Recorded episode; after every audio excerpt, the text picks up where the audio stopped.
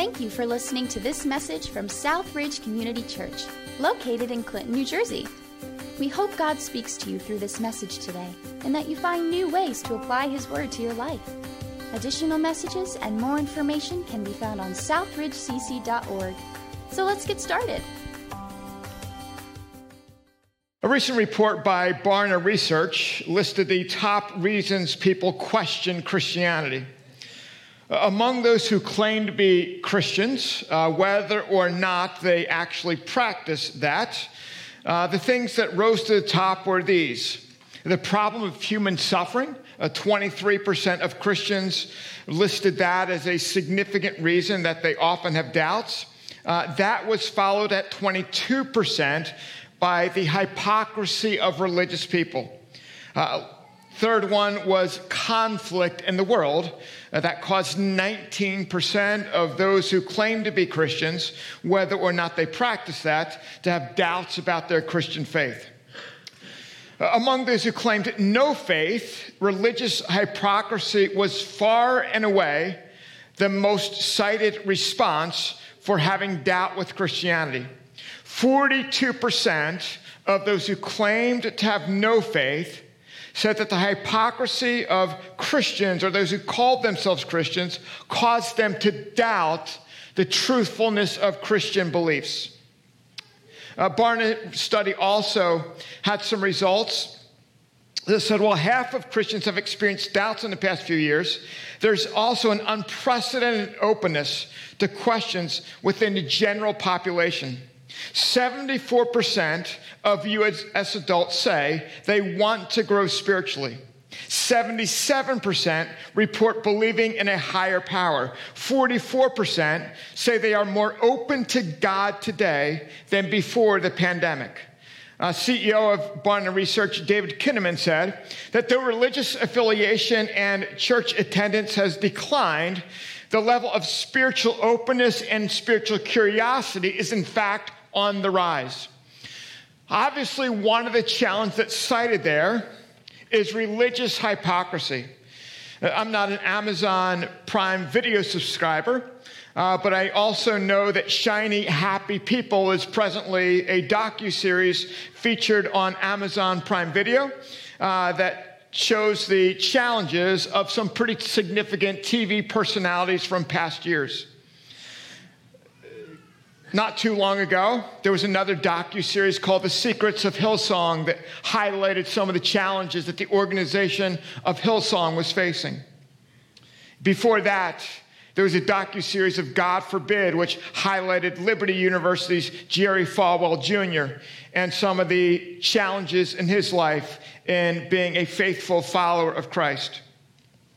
I don't cite those examples to throw stones or throw rocks. If you're anything like me, my heart resonates deeply with the song that we sang just before our message time. Prone to wander, Lord, I feel it. Prone to leave the God I love. Again, when it comes to hypocrisy, when it comes to Hillsong or Jerry Falwell Jr., whatever context you have, The last orientation I have is throwing rocks or ridiculing or demeaning those who maybe have had higher levels of media profile hypocrisy, those whose hypocrisy has been more public and broadly streamed. I think all of us, as followers of Jesus, can say that we resonate deeply with the words of those, that song Lord, prone to wander. Lord, I feel it.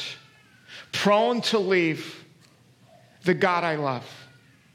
And yet at the same time, we also know that that level of hypocrisy does damage to the cause of Christ. That his name, who he is, does not shine brightly in, the world, but instead actually detracts from people being drawn and engaging in the truths that Jesus claimed. The last thing that we want to do in a church setting as followers of Jesus is to say, hey, everybody, we all need to buck up. We all need to behave better.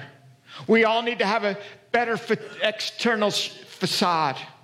We all need to play the part better. We all need to get our behaviors more in line. That's the last thing we need because we are fallen people. But somehow the dynamic of gospel truth found in the person of Jesus does need to seep its way more deeply into our lives and somehow get expressed more clearly for a world that is actually dying to see whether or not the claims of Jesus are true. Do they truly make a difference in the lives of those of us who claim to be Jesus followers? And I realize on a Sunday morning like this, we have plenty of people in this auditorium, plenty of people online who maybe are like those in our culture, are more sensitized to truth of God, or asking more significant questions, are more open. And you're actually here kind of putting your foot in the water and saying, is this really substantive? Is this really true? Do I get a sense of the genuineness of the people around me? Or is this simply a religious facade? And deep in your heart, you have a sense of, of maybe even wanting it to be true. And being fearful that you'll find out that you're going to brush up against hypocritical people. There's a sense that you wish that it were true, but you're not quite sure. And so all I can do is say, you'll hear sort of like an internal conversation this morning. And our goal as a church is to experience belonging, embrace God's grace authentically and truthfully, and have our lives changed by that, than to actually extend God's love so that His name and His goodness is seen in our world. We're in the book of Ephesians, chapter 4. And in Ephesians chapter 4, verse 1, the first verse of Ephesians was this As a prisoner for the Lord, this is Paul speaking, then I urge you to live a life worthy of the calling you have received. So Paul does say, hey, if you're a follower of Jesus, if you belong to him, there is a particular path to which you are called. Eh, there should be a difference in the dynamic of how you live life. It should be visible. You are called to something that's different. You're called to live a life worthy of the Lord. There should be a sense of visible differentiation between who you are, your patterns of life, and the patterns of those around you. In the beginning of that chapter, Paul says one of those ways that you're to be different and to live a life worthy of God's calling is to walk in unity and serve one another. Liv highlighted that during the opportunities. It was awesome to see the baptisms last week, and I just find so much joy in knowing that every one of those baptisms is possible because others serve. Because we serve one another in meeting the person of Jesus whether that's through kids or students or adults or facilities or technology or whatever it is, we serve one another. And through that, God's name becomes strengthened. Certainly here on a Sunday morning throughout the week, but also wherever God has placed you, the more that you faithfully represent Christ and the people that you talk to and the places that you interact, the more brightly Christ's light shines in the world. This week, you will talk to people that I will never talk to in my whole life. You will be put in places that I will never enter my whole life. And so, wherever God places you, whatever people that you meet, as the life of Christ is lived through you, as you serve others, God's purpose, God's mission becomes strengthened in the world. His light becomes just that more, little bit more intense for people to see. The truthfulness of the person of Jesus becomes, should I even say, a little more believable to those who are kind of looking in. Well, Paul makes a shift in verse 17 and he moves on to basically two ways of living a way that's disconnected from God and disoriented from Him, and living a way that's connected to God and oriented to Him. And so he goes through each of those patterns of life and encourages the believers in Ephesus to live in a way that's connected, directed toward, oriented to the person of God. So here's what he says in verse 17. So I tell you this and insist on it in the Lord. When he says insist on it in the Lord, he's basically saying, hey, these aren't just my ideas. I'm just not like spouting as a speaker, but I'm actually representing God in what I'm about to say. God's truth is involved in this. Here's what God wants you to hear.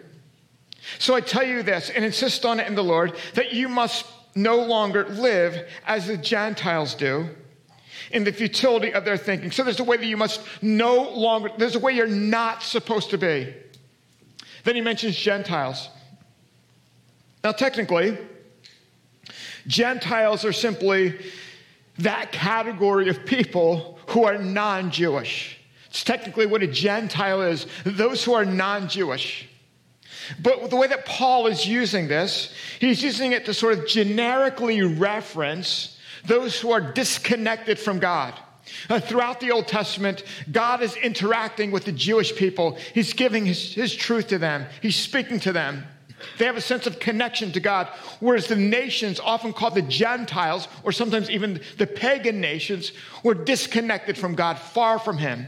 And so Paul is using this in a sense, not of those who are ethnically non Jewish, but more connecting the dots and saying those people who do not believe or who are not followers of God. Then he says, he references their futility of their thinking.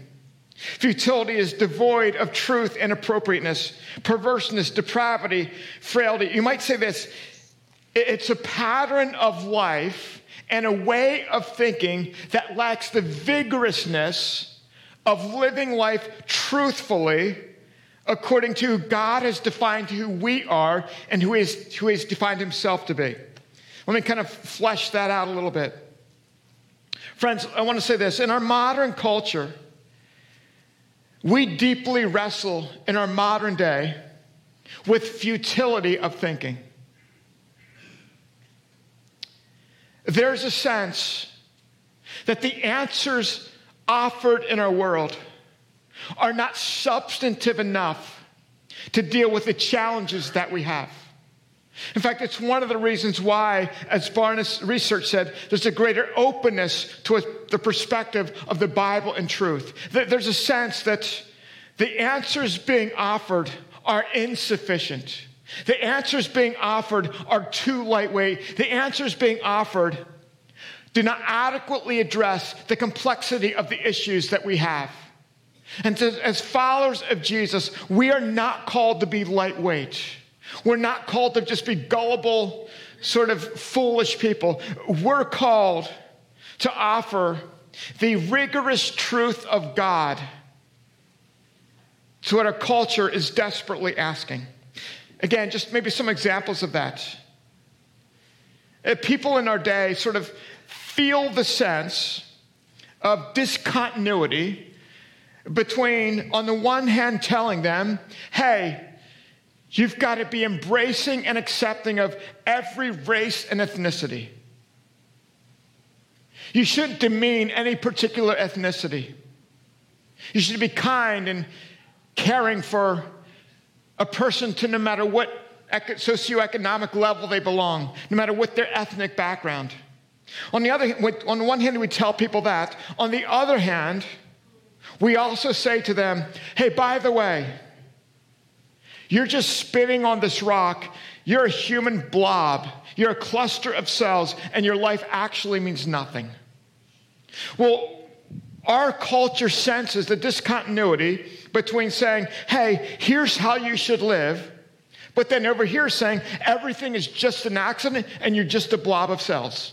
Well, if I'm just a blob of cells, then why should I show love and respect to others? If I'm just an accident floating around on a rock, if I'm just a conglomeration of the neuropaths in my brain, why should I at all care whether or not I'm loving or hateful? In some ways, all that our culture has to offer is the song of Christmas, which is, So be good for goodness sake. And quite honestly, that would not be good enough for me. Maybe I don't want to be good for goodness sake. Maybe I want to be bad for badness sake. And who's to say that being good for goodness sake is any better than being bad for badness sake? If I'm just a human blob, if I'm just a cluster of cells, if I'm just an accident on another accident spinning accidentally through the universe, why should I not hate my fellow man if somehow that gains me superiority or advantage? Why not? What if I want to be bad for badness sake? Who's to say that's not okay? Why should I be good for goodness sake? We tell people on the one hand, you should love other people. And yet, there's really nothing special about other people. You should treat them kindly, but they're just a hunk of cells like you. Sometimes we say to people, hey, you should put a, a lid on your animosity that you have for other classes of people. But you don't need to put a lid on your sexual appetites. So here's the things where you should kind of put a lid and refrain and constrain and confine yourself because it's inappropriately for you to behave in these sorts of ways. Uh, but over here, particularly in the sexual area, there's no guidelines, there's no boundaries. Do as you, well, hold on, time out. Like, who's to say that these rules should apply here, but there's no rules over here? Like, like who makes those things up? And so in our culture, culture wide, we sense the discontinuity and the incongruity of what we're being told. It, we have the feeling that it's futile, it's not intellectually coherent. It doesn't hold together. And that's exactly what Paul was saying 2,000 years ago. Verse 18, he says this they are darkened in their understanding and separated from the life of God because of the ignorance that is in them due to the hardening of their hearts. And there's some pretty heavy hitting words, but kind of what I want to drive at is this. Notice how this works a little bit backwards from the ways that we often think. Uh, we often think because of our kind of modern area, from, uh, modern era from which we come, that we're kind of brains on a stick that we have it kind of figured out intellectually, and therefore our lives follow what we determine to be true intellectually. The scripture sees human beings as a whole lot more complex than that. Again, our modern culture, all it has to offer is you're a conglomeration of cells. You're simply a bunch of neuropaths of neurons firing and connecting. That's all that you are. Scripture says, no, you are a human being. You're not just a blob of cells, you're a being, and that being is made up of your brain, your mind. It's also made up of your appetites, your emotions, kind of what drives you internally. So the, the scripture's perspective of who we are is, is much more complex, much more nuanced, much more deep than sort of the superficial way that culture says that we're wired up. But, but notice how Paul orders this. He doesn't say, You're simply a brain making intellectual decisions. He actually says, kind of, you got to read the verse backwards almost. The last line of the verse is due to the hardening of their hearts. So, so that's sort of like the ending point. So let's start. Paul says the, the first part is actually there's this innate stubbornness we have to hearing the truth of God who has something to say about who we are and how we should live. And so the, the core foundation of my life is not necessarily intellectually what I think or what I know to be true. It's actually something deeper than that about am I resistant to a God who makes truth claims about my heart? Do I kind of want to throw off the sense that I'm accountable in my life to a divine being. It actually starts with the hardening of the heart. Work it backwards. That leads to ignorance. That leads to choosing not to believe in a certain way. That means, like, okay, like I, am stubborn and I'm hard and I want to throw off God. Therefore, I'm not going to explore what God has to say about what truth is. What does that lead to? That leads to being darkened in our understanding. And that leads to being confused about how life works. Again, our culture longs for something that's glorious, something that's transcendent. We often use sexuality, possessions, other sorts of things to somehow satisfy that thirst that we have for glory and transcendence, something that is weighty, something that gives our lives meaning. Sort of the picture that comes to my mind when I think about this is maybe a runner running a 100 yard dash. And a runner is in the starting blocks. And the starting blocks are designed to launch that runner to, so when the leg muscles tighten up, he launches out. Imagine one runner being in a starting block, another one simply being in solid ice. The one on solid ice is just going to lose footing. He's going to try to launch forward, but because there's no traction, because there's no grip, there's nothing to push against. And so just, it's, it's running in space. It's not going anywhere. There's got to be something true. There's got to be something foundational. There's got to be something that I, I push against that can move me forward. There's futility of thinking. It's interesting that the more self centered we have become, the more desperate we have become. We kind of would think about that in the opposite way. If it, I would think of it intuitively, it would work the opposite way. The more I just explore my own personal freedom, the more I throw off all restraint, the more satisfied, the more full I become. Instead, that's actually futility of thinking. And the more self centered we become, what we find in actuality is the more desperate we have become. It's alluring, but it's self destructive.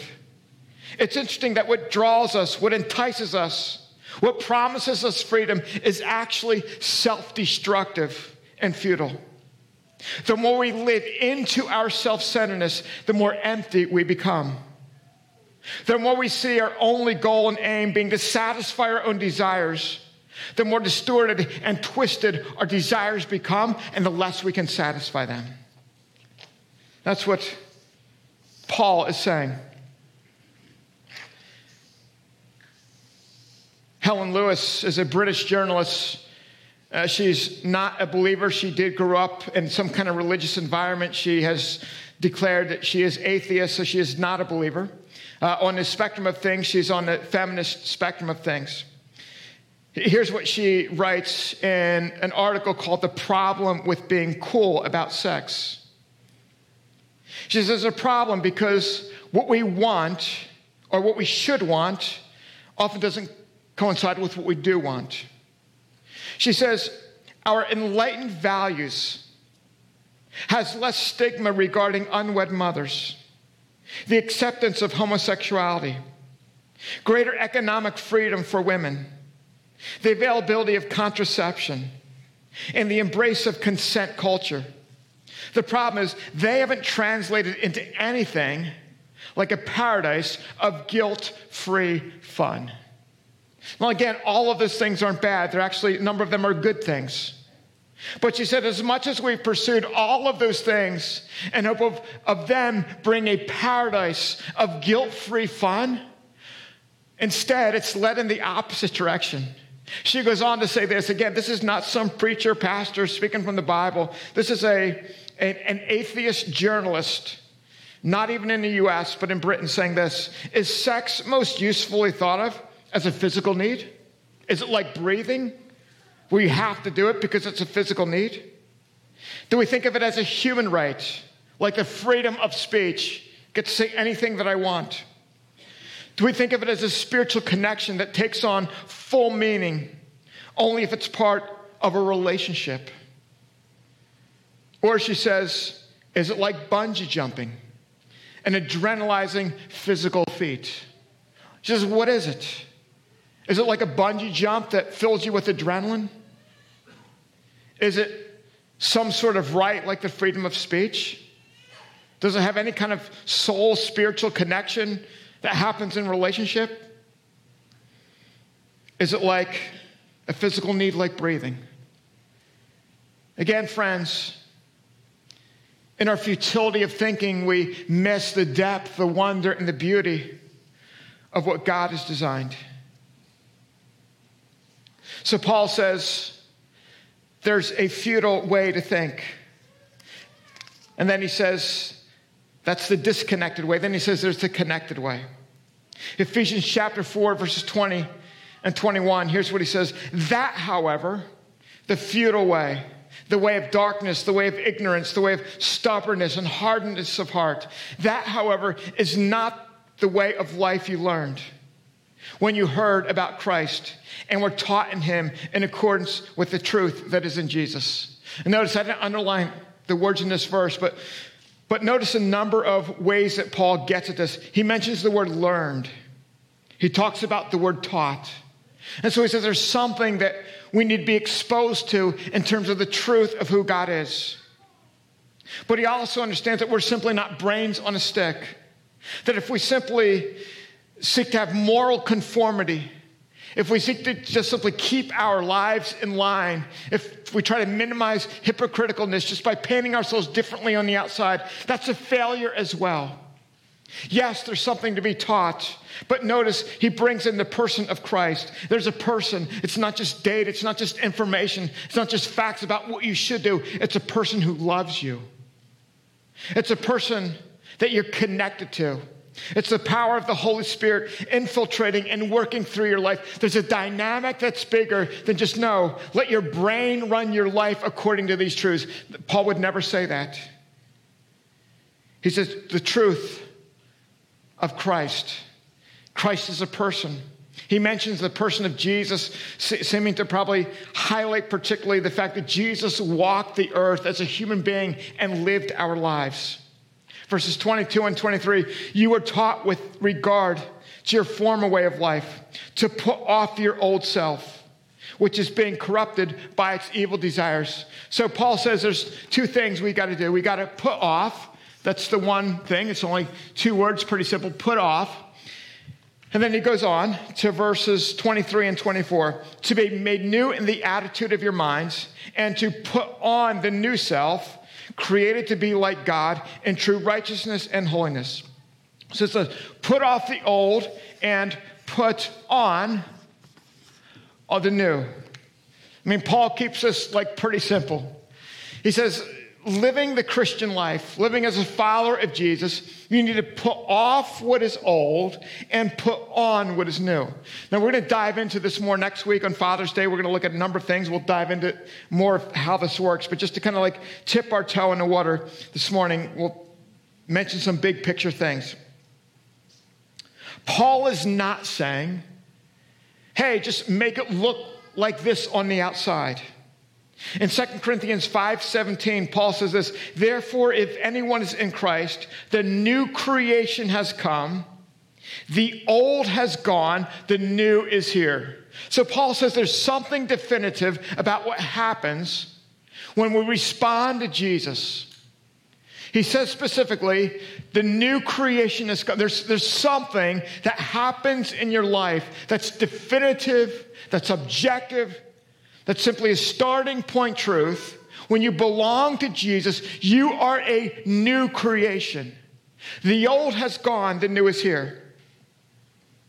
In Philippians chapter 2, verses 12 and 13, Paul says this Continue to work out your salvation with fear and trembling, for it is God who works in you to will and to act in accord to fulfill, in order to fulfill his good purposes.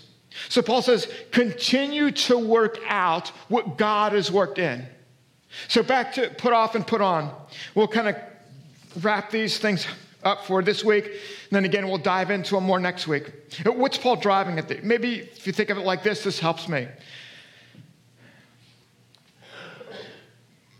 If you've been around Southridge, you know that we've had a uh, ministry at the Edna Mahan prison across the street, kind of behind the developmental center for a number of years.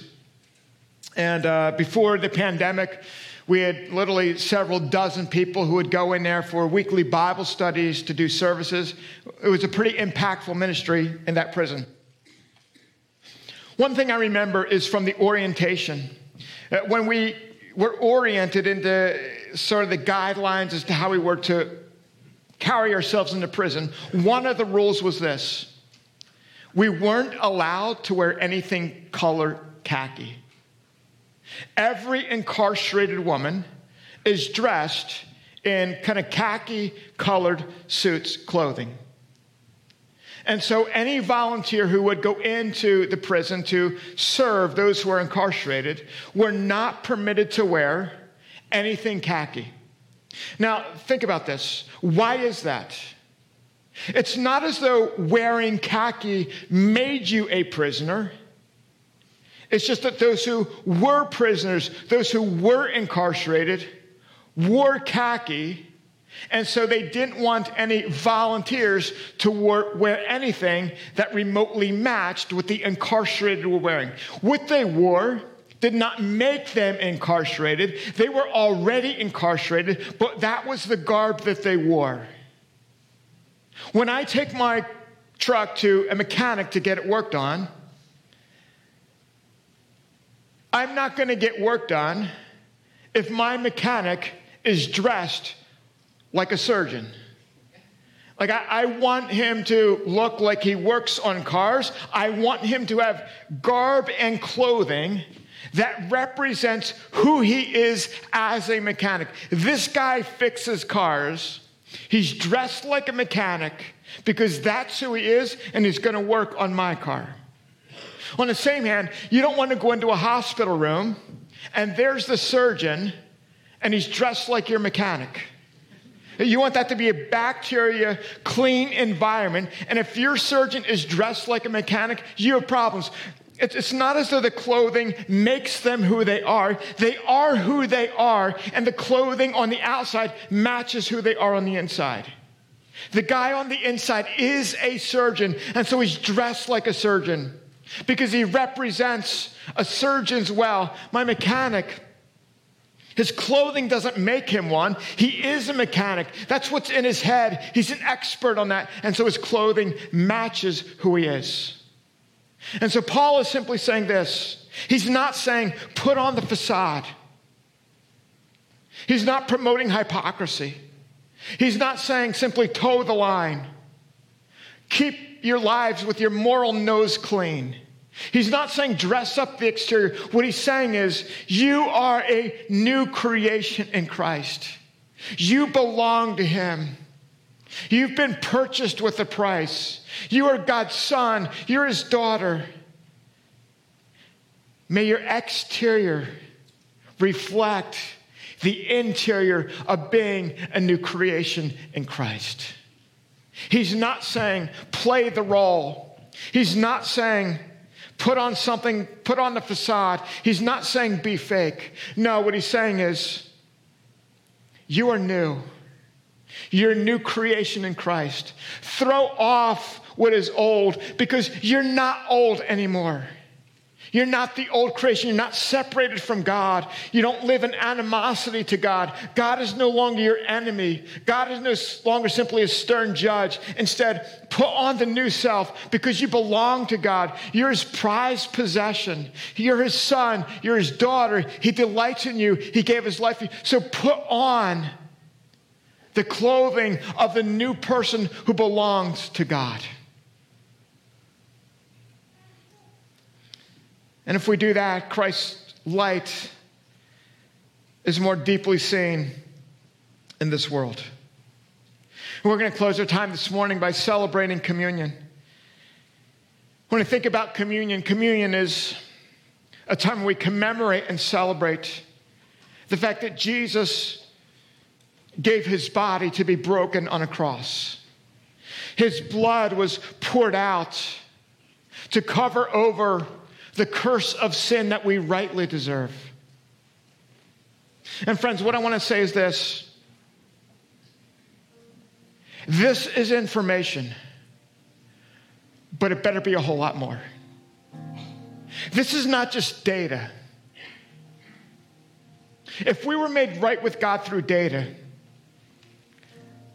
God could send an eight and a half by 11 sheet down and say, like, hey, here's how you're supposed to live.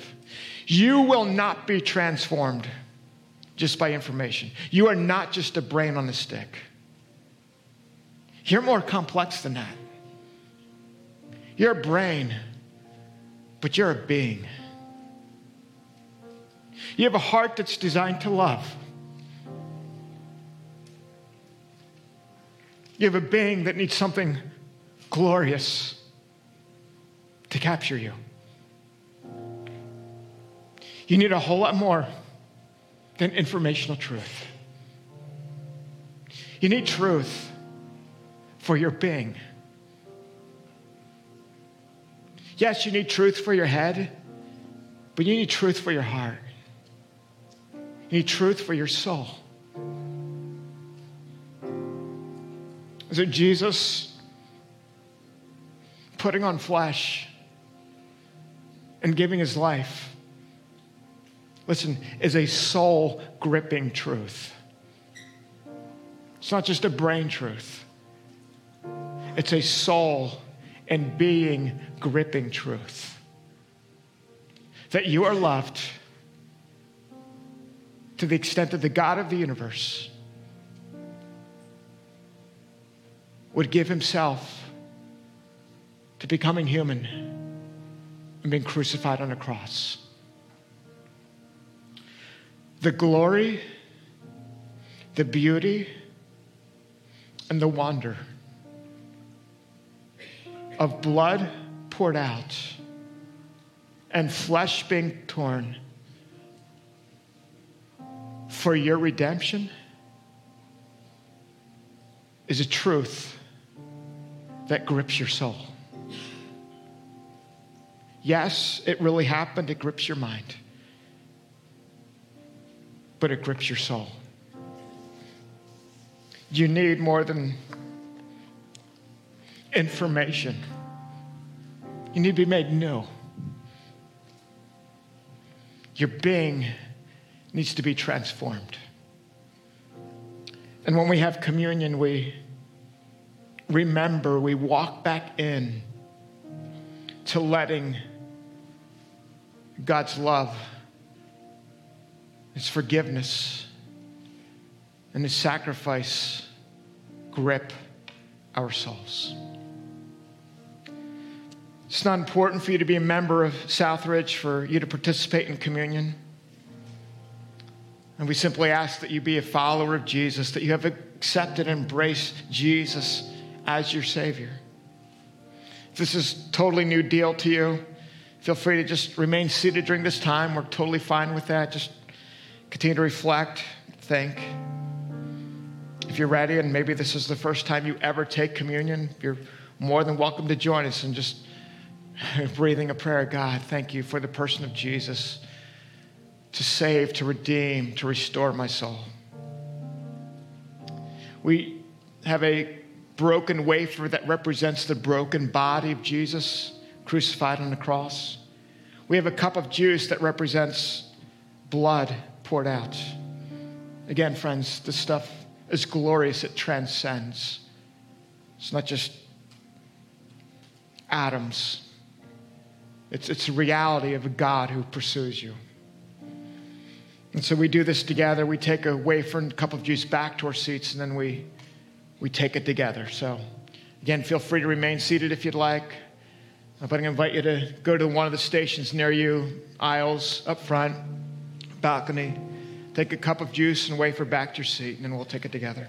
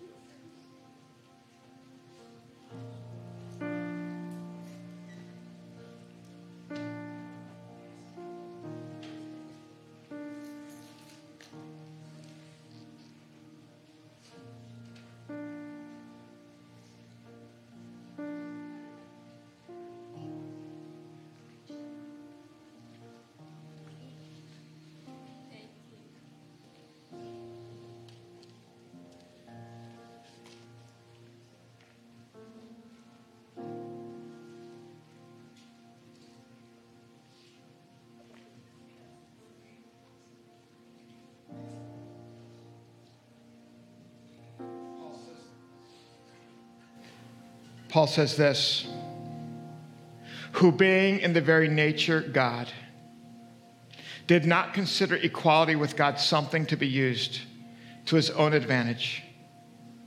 Rather, he made himself nothing by taking the very nature of a servant, being made in human likeness, and being found in appearance as a man. He humbled himself and became obedient to death, even death on a cross. It's certainly a matter of historical statement. It's intellectually and scholarly, it's, it's true. But it's so much more.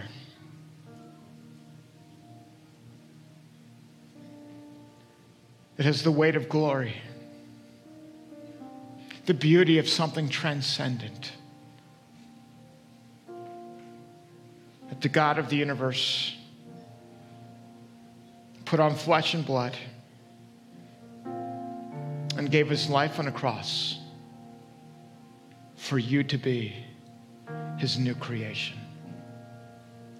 Let's take the wafer and eat the wafer and drink the cup together.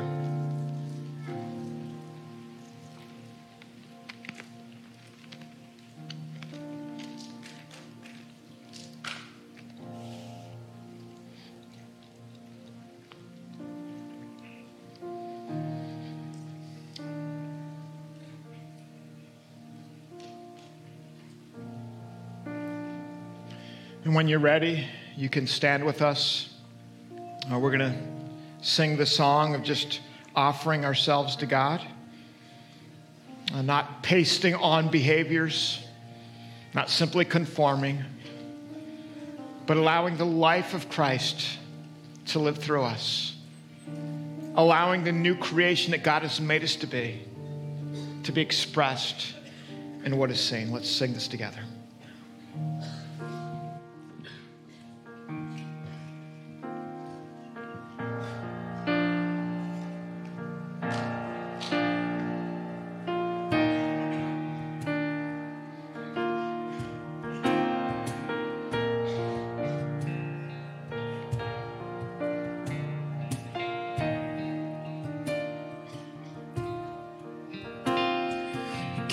To the world you created, trading crown for a cross.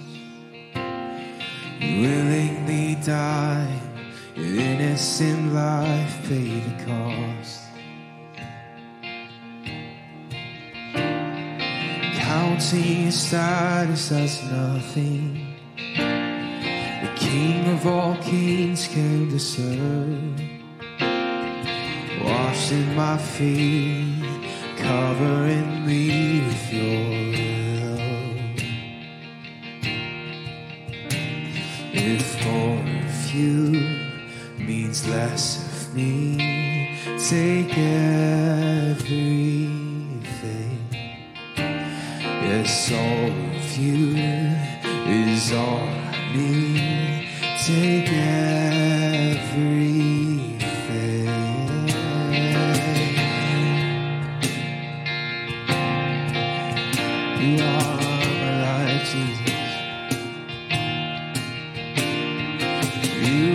My life and my treasure. One that I can't live without. Here at your feet, my desires and dreams I lay down. Yeah. Oh, here at your feet, my desires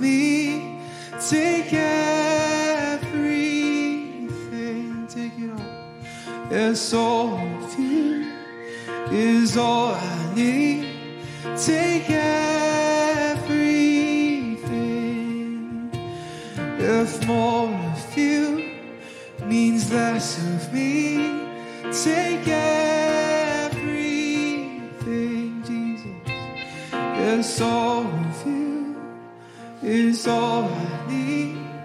Take everything.